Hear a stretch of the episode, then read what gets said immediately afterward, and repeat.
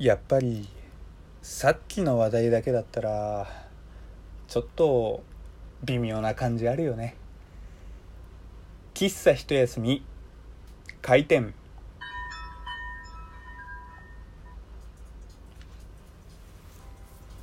はい皆様ごきげんよう喫茶一休みゆうさとでございます。本日2度目の配信となりますね。実はさっきですね、えー、G の季節がやってきたなんていうタイトルでラジオトークを配信したんですけれども、まあ、まさしくタイトルの通りですね、えー、G の季節がやってきてしまったっていう話題だったんですけれどもなんだろうやっぱりあまり心地のいい話題ではないじゃないですか。僕も思い返してるだけでゾワゾワゾワってきてね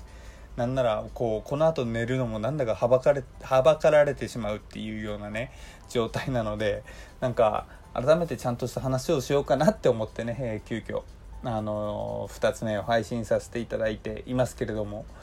何話そうかなって考えた時に実はですねさっきまで、えー、とある方のラジオを聴いていたんですよ。ラジオトーク。まあ、名前、えー、本人言っちゃっていいってなんかお話ししてたんで出しますけれどもキャステイラさんという方のね、ラジオトーク聞いておりまして確か最新の内容がなんかその取り急ぎのご連絡みたいな内容だったんですよで何かなと思って聞いたらなんかこのツイッターのアカウントがロックされたみたいな話でああツイッターのアカウントロックされたんだって思いながら聞いてたんですけれどもなんだろう僕これ聞いてる時になんか明日は我が身だなって僕思っちゃって。っていうのもなんだろうこのツイッターのアカウントを僕ロックされそうとかそういう話ではないんですけれどもいわゆる規約とか仕様とか説明書とかって僕あんまり読まずに結構突っ走る時とかあるんですよ。例えばうんラジオ、うん、ラジオトークは1回見たな見たけれども、まあ、利用規約ねこうウェブサービスの利用規約とか正直ざっと目通してうん規約に同意するチェック会員登録みたいな結構ねそういう雑な感じで登録してる人も多いと思うんですよ。でこういう時ってなんだろう今のところね、えー、素敵なサービスばかりにしか登録してないので大丈夫ですけど変なものにね捕まってしまうとなんだろうえお前同意したじゃんみたいな感じでねなんか我が身を滅ぼしてしまう展開もねなきにしもあらずということなのでなんだろうなやっぱりこういう事前の確認とか必要かなと思うんですよ。まあそのツイッターのアカウントロックもおそらくそのなりすましアカウントとかのね防止とかで多分何らかの基準があってね、えー、それを超えた時にロックとかかかってしまうのかなとは思うんですけれどもまあやっぱりね僕もあまりそういう規約とか全然調べずにいろんなことねやっちゃうんで下手したらね何かかしらの 事故が起こってしまうのかななんて僕もねえ明日は我が身なんて感じておりました。なんかここまで話しておいてなんですけどさっきなりすましとかって言ってましたけどキャステーラさんはちゃんとした方ですからね。あのラジオとかアカウントロックされてたっていう話をしてましたけれどもあのーね、あの素敵なラジオを届けてる方なんでただね、あのー、最近そのツイッターのアカウントを作ったっていうことで話してたあのアカウント作ったみたいな話もあったので、まあ、多分その勢いとかでね多分何かあったのかなと思いますけれども、まあ、ご本人もね、あのー、笑ってやってくれみたいなこと言ってましたしキャステラさん元気でしたよってことはね今ここで伝えさせていただきます。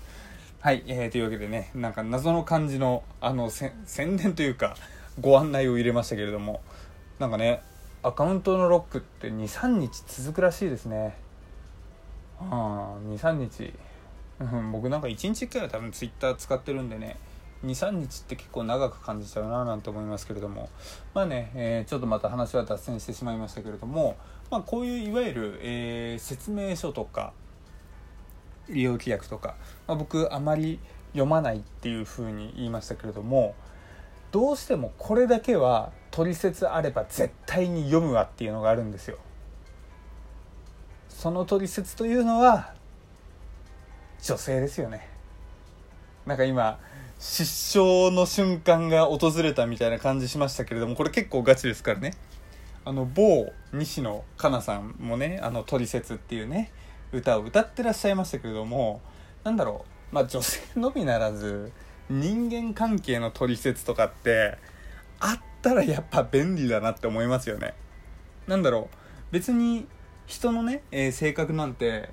人それぞれなんで、まあ、どうでもいいというか、まあ、どんな、えー、性格、まあ、人に迷惑かけすぎるのはあれですけれども基本的に尊重されるべきじゃないですか。とはいえねこの気難しい方とかこの地雷だけは踏んじゃいけんみたいな人とかね、まあ、いろんなパターンの人がいるんで なんかそういうのはねあのやっぱり事前に把握していた方がやりやすいなと思うんですよ。でまあよくね仕事とかでもあの先輩からね今回行く得意先のあの人はこういう人だからこういうのは気をつけてねみたいなこういう事前の情報交換とかも、まあ、あったりするので、まあ、それもある種取説なのかもしれませんけれどもまあやっぱりそういうのはねいろんな人にもあった方がもうなんだらね名札をぶら下げてるよみたいなあの名前はいらねえからこれだけは突っ込まないでくださいとかこんな風にしてくれたらあなたのことすごく好きになりますみたいなそういったねあのー、ことがねあの書いてくれてたらこっちとしては非常に楽だななんて思うんですけれどもでその中でもやっぱり特にね、あのー、女性とねお付き合いする時まああとお付き合いする前とかはねまあお付き合いする前って言ったらもういつものことじゃんって感じですけれどもあのある程度恋のある方ってことですよ。友達じゃなくて、まあ、恋のある方とかだとねこうこの人はどういうものが好きなんだろう。何をしたら喜んでくれるのだろうとかね。いろいろ考えてるとああ答え知りたいなっていうところであのどうすればね自分がうまくいくか向こうも喜んでくれるかとかっていうそういうのをね考えるとやっぱり「トリセツ」ってあの西野カナさんじゃないですけどあの歌ってほしいなと思いますよねあなた自身のトリセツ僕に教えてくださいみたいな。まあ、とは言いつつもねこう好きうんぬんかんぬんで悩んでいる時もそれまた楽しみなのかもしれませんけれどもやっぱりねこうそこまで時間とかねいろんな面で余裕がない時とかはねもう早く教えるようなことにちょっとね思う時もありますけれども。こう取説ねあの すごいさっきから取説取説ばっか言ってますけれども。すいません僕そこまで西野カナさんの取説をねずっと聞いていたわけではないんですけれども。なんだろうにやっぱりあれって女性からしたら結構分かるものなんですかね？っていうのもあの僕の周りあのいくつかまあコミュニティというかグループがあるわけじゃないですかそれこそ大学の、